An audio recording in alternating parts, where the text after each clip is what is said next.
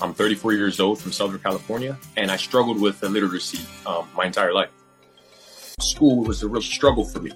When I was about 19 years old, my entire life changed when I got arrested. At that time, I had already been enrolled in a local community college, and despite my reading struggles, the school provided me with a tutor. I still didn't know how to read, but I started to learn how to read with shorthand through text messages. I decided to document my journey on learning how to read on TikTok.